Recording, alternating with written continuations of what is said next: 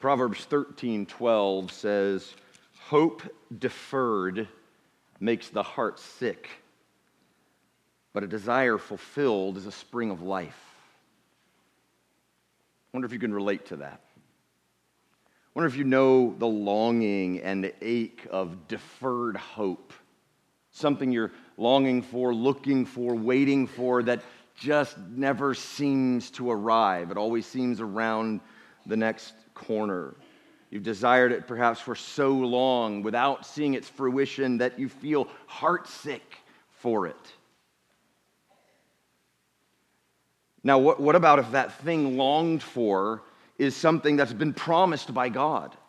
Something that you can point to clearly. It's been plainly revealed in His Word. This is true, this is promised, and yet the evidence for its fulfillment seems to be lacking in your situation. When hope is deferred, the heart is made sick. Well, that's precisely the situation Joseph is facing in Genesis chapter 40.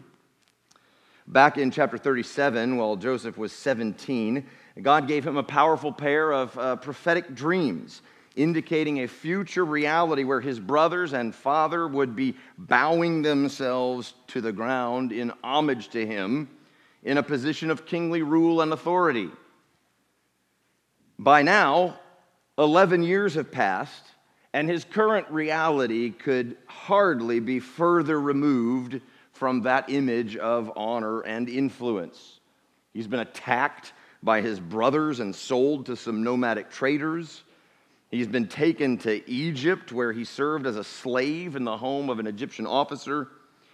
And then he was falsely accused of sexual assault and was thrown into a dungeon where the king's prisoners are kept. So here he is down in Egypt, the, the land of graves, down in a pit, a thousand miles from his home and virtually invisible to the world above as life moves along. How can faith survive in a situation like this? How can the promises of God ever come to pass against such impossible odds? We'll find some instructive counsel for facing deferred hope by considering Joseph's plight in Genesis 40. Now, for the note takers in the room, I need to make a, a note for you concerning a change in the sermon title and the scope of what we're going to cover. So, the bulletin uh, says that this message is titled, They Brought Him Out of the Pit, and it says it's going to go all the way through chapter 41, verse 36. With apologies to Joseph, he's going to have to wait in the pit another week uh, because we're not going to make it out of chapter 40 today. So, since we're staying in chapter 40, the new message title is simply this Remember Me. So, if you want to put that at the top of your page or cross out the title you already wrote down, I'm sorry, it's Remember Me. Genesis chapter 40. Okay, so remembering that Joseph has been thrown into prison, and that at the end of chapter 39, we saw him rise within the, uh, that prison to a position of leadership where the prison keeper entrusted uh, to him virtually all of the management and care of the other inmates. Uh, let's read the first four verses of Genesis 40, uh, and, which will set the scene for today's action. Genesis chapter 40, beginning in verse 1. Sometime after this, the cupbearer of the king of Egypt and his baker committed an offense against their lord, the king of Egypt. And Pharaoh was angry with his two officers, the chief cupbearer and the chief baker. And he put them in custody in the house of the captain of the guard, in the prison where Joseph was confined. The captain of the guard appointed Joseph to be with them, and he attended them.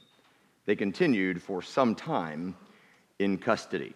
All right, so the scene is set. We've got these two officials of Pharaoh that have offended him. In fact, the, the phrase is literally that they sinned against their master. They've offended their lord, the king, and they've been tossed into this prison. Now, the cupbearer and the baker would have been responsible for the drink and food, respectively, that made it to the Pharaoh's table. So, to ensure the king's safety, these guys would have needed strict control over every element of this enterprise of feeding Pharaoh, right? They would have needed control over the, the supply chain and over all the people who were involved in getting food and drink to Pharaoh. So the producers and the merchants and the delivery guys and the cooks and all across the board. You can imagine it would be quite a, a process, quite an industry in itself, perhaps, to provide continuous food and drink for Pharaoh and his household. And so, while these men may, these may seem to us like menial tasks, they are important jobs in the palace, and Pharaoh would need to have complete trust in these men. And it seems that something has gone awry. So the cupbearer, the chief cupbearer, and the chief baker have landed themselves in prison. We don't know what it is. Perhaps there's been a plot to poison the king, and it was nearly successful or it made it through uh, these guys who were the gatekeepers, right? Supposed to make sure that nothing poisoned made it into uh, the king's palace. Could it be that one or both of these guys were co conspirators? Maybe they were in on this plot to poison the king. We don't know. But nevertheless, Pharaoh throws them in prison, and so they find themselves in the same dungeon where Joseph is. The fact that he doesn't immediately just kill them might indicate that there's an investigation going on, trying to discern who, uh, who is guilty in this. It's interesting to wonder who the captain of the guard is who's mentioned here. We were told in Genesis 39, when Joseph ended up in slavery in the house of Potiphar, that Potiphar was an officer of Pharaoh, the captain of the guard. So it would make sense if this is still him. However, he's not named anymore. He's referred to a few times in this passage and only as the captain of the guard. So it could be that it's a new captain. We know some time has passed. We don't know how much. We're told some time after this, all right? So some time has passed. It could be a different captain of the guard, Potiphar's successor, or whatever. But it also could be that it's still Potiphar and he's just not named. And there's a couple of things in the text that might suggest that. So in verse 3, we're told that the, the cupbearer and the baker were put in custody in the house of the captain of the guard. Remember, the, the prison, the king's prison, seems connected to the house of the captain of the guard. And we read all about how Joseph was in the house of his master. And then in verse 7, we're told that he, Joseph, was with him in custody in his master's house. So perhaps his master there is a reference to Potiphar, whom he had served as a slave. We're not sure. It's a bit of a digression, but could be Potiphar, could be another captain of the guard. Nevertheless, here are these two officers of Pharaoh who have landed themselves in hot water and are in the same dungeon where Joseph is. Let's look at what happens in verses 5 through 8. Why are we talking about a cupbearer and a baker all of a sudden? Here we go. And one night they both dreamed, the cupbearer and the baker of the king of Egypt, who were confined in the prison, each his own dream, and each dream with its own interpretation. When Joseph came to them in the morning, he saw that they were troubled. So he asked Pharaoh's officers who were with him in custody in his master's house, Why are your faces downcast today? They said to him, we have had dreams, and there is no one to interpret them. And Joseph said to them, Do not interpretations belong to God? Please tell them to me. We're going to pause right there. So, dreams come back into the, into the center of the story. Before we talk about the dreams, I want you to notice something about Joseph, a detail that you could easily overlook. Joseph, the, the prison caretaker, essentially, right? He's been given sort of leadership and influence over all of the, the prisoners and sort of the keeping of, of duties there. He is tasked specifically in verse 4 with attending these high profile prisoners, right? They said the master, uh, uh, excuse me, where, where were we? Verse 4 the guard, the captain of the guard appointed Joseph to be with them, and he attended them. So now, specifically among all the various tasks he's carrying out in the prison, he is supposed to keep watch on these guys. And I want you to notice that he's paying attention to them, right? He cares for them. He notices when they're feeling down and asks about it. What interest would a prison guard have with how his inmates are feeling? Why are you feeling sad today? Well, I don't know. Uh, it could be that I'm in prison and awaiting my execution, right? Or, what's it to you? Why do you care, right?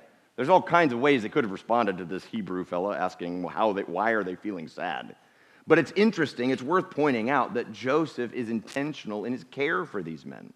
It's just another glimpse, another hint of Joseph's character and godliness. That while he is in the worst of situations, he is nevertheless aware of others and attentive to their needs and their concerns.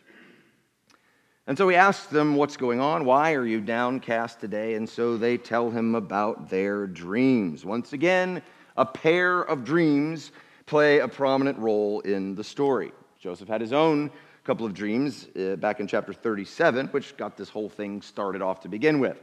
And here now is another pair of dreams, this time given to Pharaoh's imprisoned officers. And of course, they are not the last dreams that we'll see in this story. And they tell him, when he says, Why are you downcast? They say, We have had dreams, and there is no one to interpret them. Now, we learn later that Pharaoh has some magicians and wise men who apparently uh, were relied upon for these kinds of services. Uh, but of course, the cupbearer and baker don't have access to these magicians anymore. And so when they have a dream, they can't just call up the Pharaoh's wise men and say, hey, help me with the dream, because they're stuck in prison. And so they're confused, perplexed by the dreams, perhaps worried by them, and have no one to tell them what they mean. But maybe there is someone to interpret them. Maybe there is still hope for their dreams being deciphered after all. So Joseph in verse 8 says, Don't interpretations belong to God? Please tell them to me. Now, note also, Joseph doesn't say, Hey, I've actually got kind of a specialty for this thing. I'm really good at interpreting dreams. This is one of my unique skill sets. So why don't you tell me the dreams and I will tell you what they mean? What he says is interpretations belong to God. He puts God on the hook, as it were, for interpreting these dreams. Listen, dream interpretations belong to God. If you'll tell me the dreams, God will tell you what they mean. And so Joseph, even here, even in this low position, has enough confidence in God to put his reputation on the line, as it were, by saying, God will give you an interpretation for these dreams. And so we'll see two dreams and two interpretations. We'll take them one at a time. Let's look at verse, verses 9 through 13 and read about the first of these dreams. Verse 9. So the chief cupbearer told his dream to Joseph and said to him, In my dream there was a vine before me, and on the vine there were three branches. As soon as it budded, its blossoms shot forth, and the clusters ripened into grapes. Pharaoh's cup was in my hand, and I took the grapes and pressed them into Pharaoh's cup and placed the cup in Pharaoh's hand. Then Joseph said to him, This is its interpretation. The three branches are three days. In three days, Pharaoh will lift up your head and restore you to your office, and you shall place Pharaoh's cup in his hand as formerly when you were his cupbearer. All right, so the first dream sounds kind of complex, but Joseph has a very clear and quick interpretation ready. The Lord has clearly given it to him. There's a few details about the dream that are worth mentioning. First of all, there's a vine with three branches. Three branches. Secondly, the fruit that's mentioned, these grapes, have three distinct actions. The, the clusters budded, and then they blossomed, and then they ripened into grapes. All right, so there's three actions. And then there's three uh, statements about Pharaoh's cup. So at first, Pharaoh's cup was in my hand. Second, I pressed the grapes into Pharaoh's cup. And third, I placed the cup in Pharaoh's hand. So there's this series of threes throughout this dream, which becomes very clear when Joseph says, Here's the interpretation. In three days, Pharaoh will lift up your head. That is, he will restore you to your office, to your previous position. So perhaps whatever investigation is going on upstairs, will lead to his exoneration. And so the cupbearer will be restored. Well, this is good news indeed for the cupbearer. And Joseph decides to take advantage of an opportunity, perhaps to gain some new footing for himself. Look at verses 14 and 15 and what Joseph says to the cupbearer. Only remember me when it is well with you, And please do me the kindness to mention me to Pharaoh, and so get me out of this house.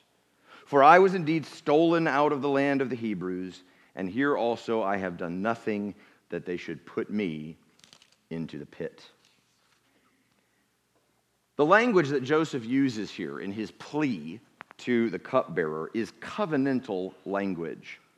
The word remembers the Hebrew zakar, which is used a few other places in Genesis to speak specifically of God's covenant faithfulness to his people. So, for example, in Genesis 8, chapter 1, uh, chapter 8, verse 1, when God remembered Noah and made the waters subside and the, the ark landed.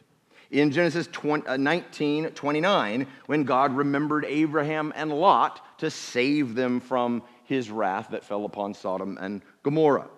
In Genesis 30, 22, when God remembered Rachel, Joseph's mother, and opened her womb. This is that same word for God taking thought for his people and keeping covenant with them, acting in faithfulness to his promises to them. And so he pleads with the cupbearer remember me, have covenant faithfulness toward me. And then there's another word he uses that's very reminiscent or, or evocative of the, the love of God when he says, Do me this kindness. The Hebrew behind kindness is chesed, loving kindness, covenant mercies. This is God's kind of love and blessing and faithfulness to his people. It's used over and over in the Old Testament to describe God's faithful love toward his people. And so Joseph, in pleading with the cupbearer to remember him and to show him loving kindness, is essentially asking of a man what only God can provide. He pleads with the cupbearer to rescue him from his plight, but his plea is directed toward the wrong audience. It is Yahweh who would remember him and show him loving kindness.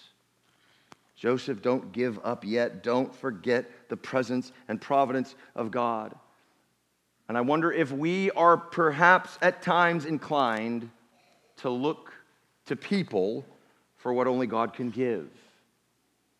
In what ways might you be asking and expecting a person, a friend, a family member, a church leader, a politician, to bring about your rescue? Have you prayed to the Lord for deliverance, at least as fervently as you've sought out the help and maneuvering of other people on your behalf? Set your hope in God, not in man. Psalm 146 says, Put not your trust in princes, in a son of man in whom there is no salvation. Goes on to say, Blessed is he whose help is the God of Jacob, whose hope is in Yahweh, his God. That is where our hope must be anchored, not in any human or earthly maneuvering or manipulating that we can arrange. And in a way, what Joseph says, though to the wrong audience probably, is a decent example of what our prayers to God might look like in seasons of darkness and need and deferred hope. Look at what he says in verse 15. excuse me, in verse 14, he begins, Remember me, right? He, he pleads for mercy. Show me kindness. Remember. And then in verse 15, he brings complaints, right? I was stolen out of the land of the Hebrews. And here also, I've done nothing that they should put me into the pit, right? I was kidnapped. I've been treated unjustly. So he brings these complaints about his plight and about his situation and the brokenness he's living in. And he pleads for mercy. Again, the cupbearer is not the right audience. No human is the right audience for that plea and that complaint. But believe me, the Lord, your God, is able to hear and to handle your complaint. And indeed, he welcomes it. The book of Psalms is a beautiful, wide ranging, God inspired resource for carrying all manner of burdens and complaints to God in prayer. There's a handful of Psalms that are known as Psalms of lament. What they are doing is complaining. What they are doing is coming to God as our king and our keeper and placing before him our burdens and our needs and our complaints, calling on him to rescue, and then expressing confident trust. I will wait for you. I will trust in you. A few examples of those, if you want to look these up later on your own, a few examples of Psalms of lament are Psalm 13, Psalm 25, Psalm 31, and Psalm 86. I would commend these to you as a place to start. If you're in a pit and you don't know where to go, start here. Bring your complaint to the Lord, using his own inspired words to do so. well, Joseph's not the only one who sees a glimmer of hope here, right? He sees, oh, wow, so this cupbearer is maybe going to get out of prison here in just a few days. Maybe I can sort of ride his coattails.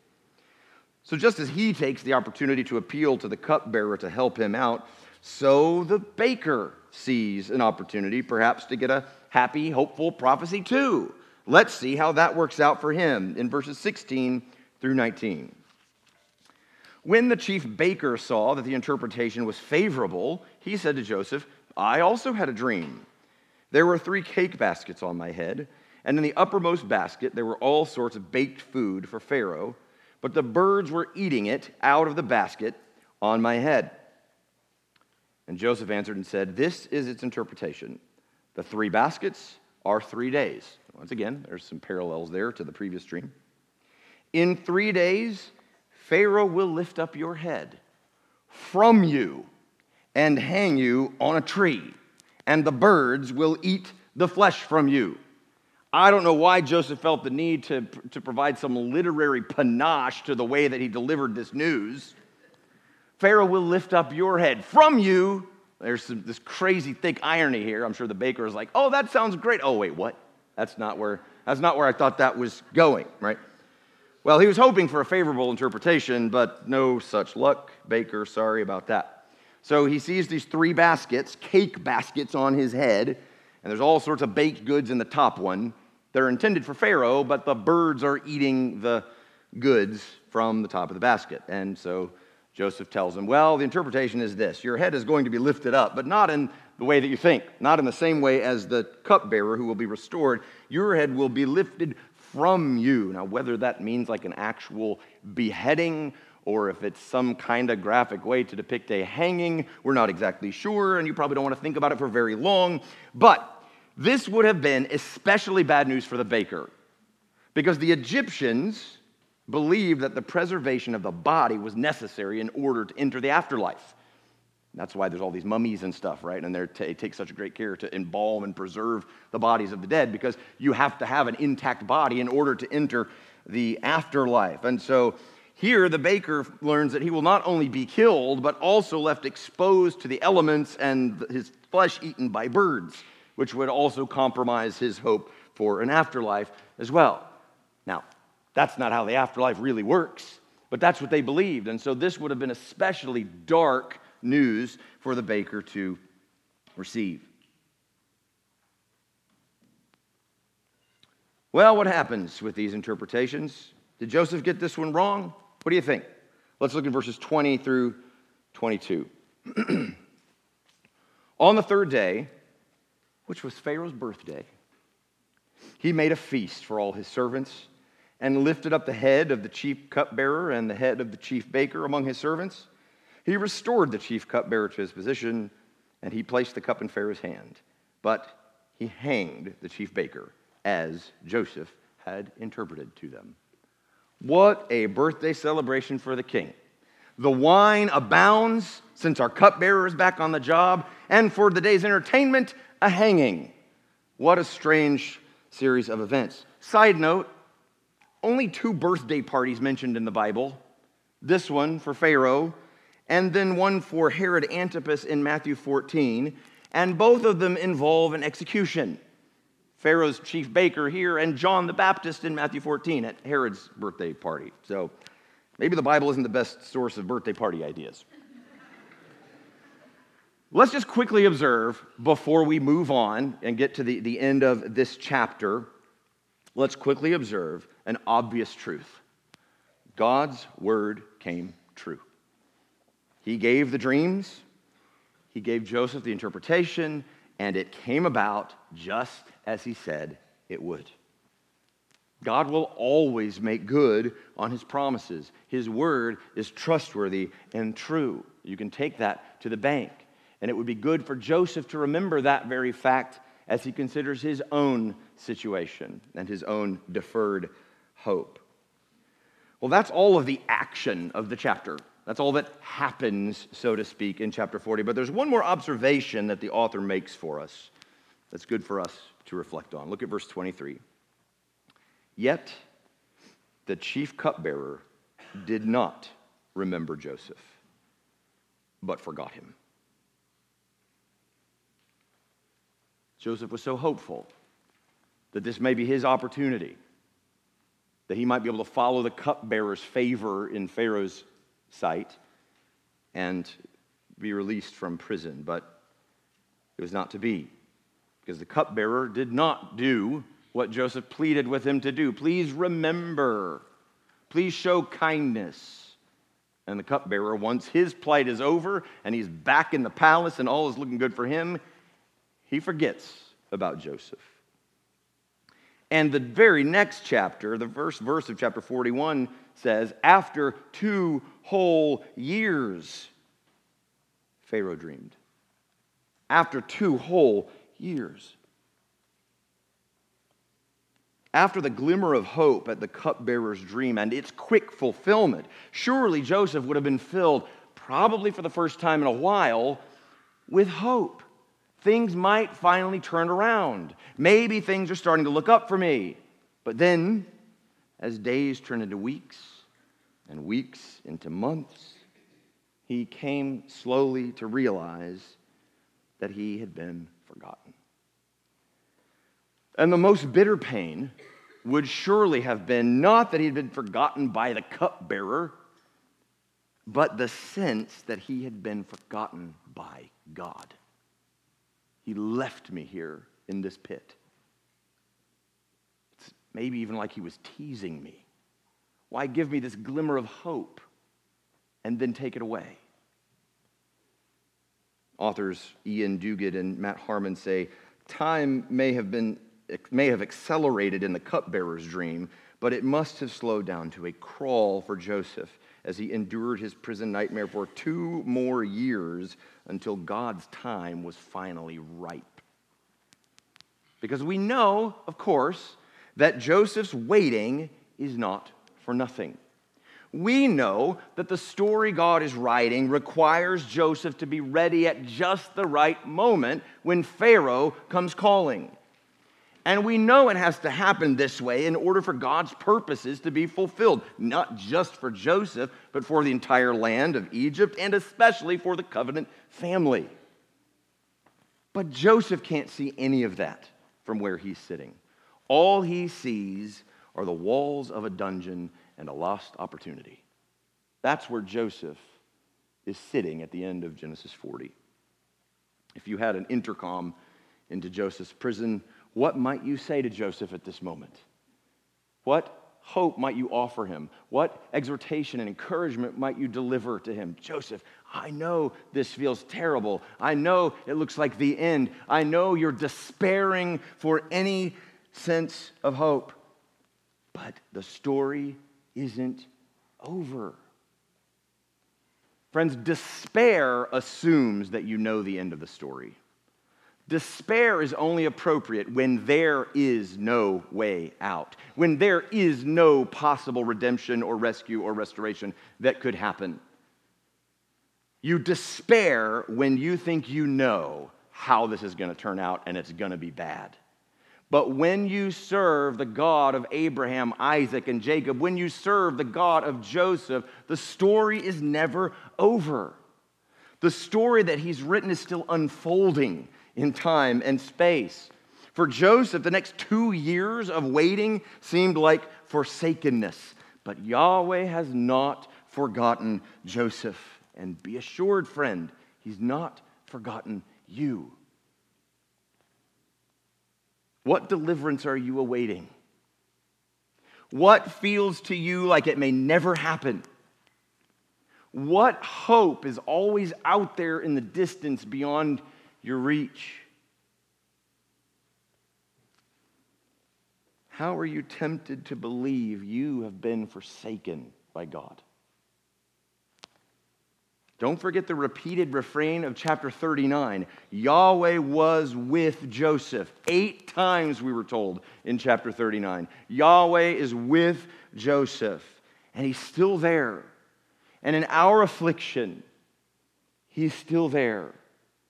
May the Lord grant us faith to believe that he has not forgotten us, and he never will. From the outside looking in, Joseph's story is kind of a mess. And Joseph himself is pretty much a loser, right? He's a slave and a criminal. From a worldly perspective, why should we pay any attention to Joseph? Why does this guy get his story written down for posterity in the Bible? The world's perspective of Joseph doesn't afford much honor or significance. But as Jim Hamilton says, the world's estimation of our standing is not ultimate.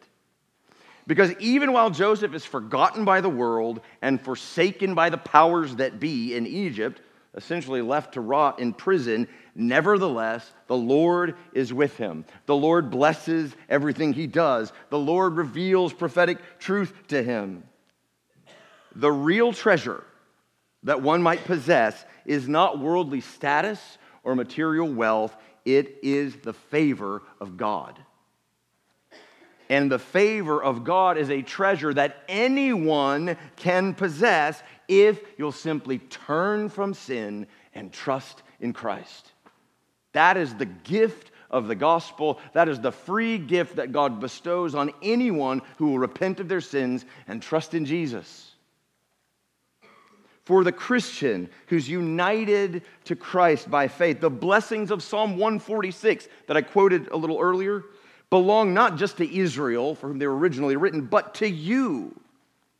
I want you to listen to the last several verses of Psalm 146 and recognize not only how relevant these promises are to Joseph in his pit, but what they mean for you and me as we navigate life in this fallen world. Listen to Psalm 146, verses 5 through 10.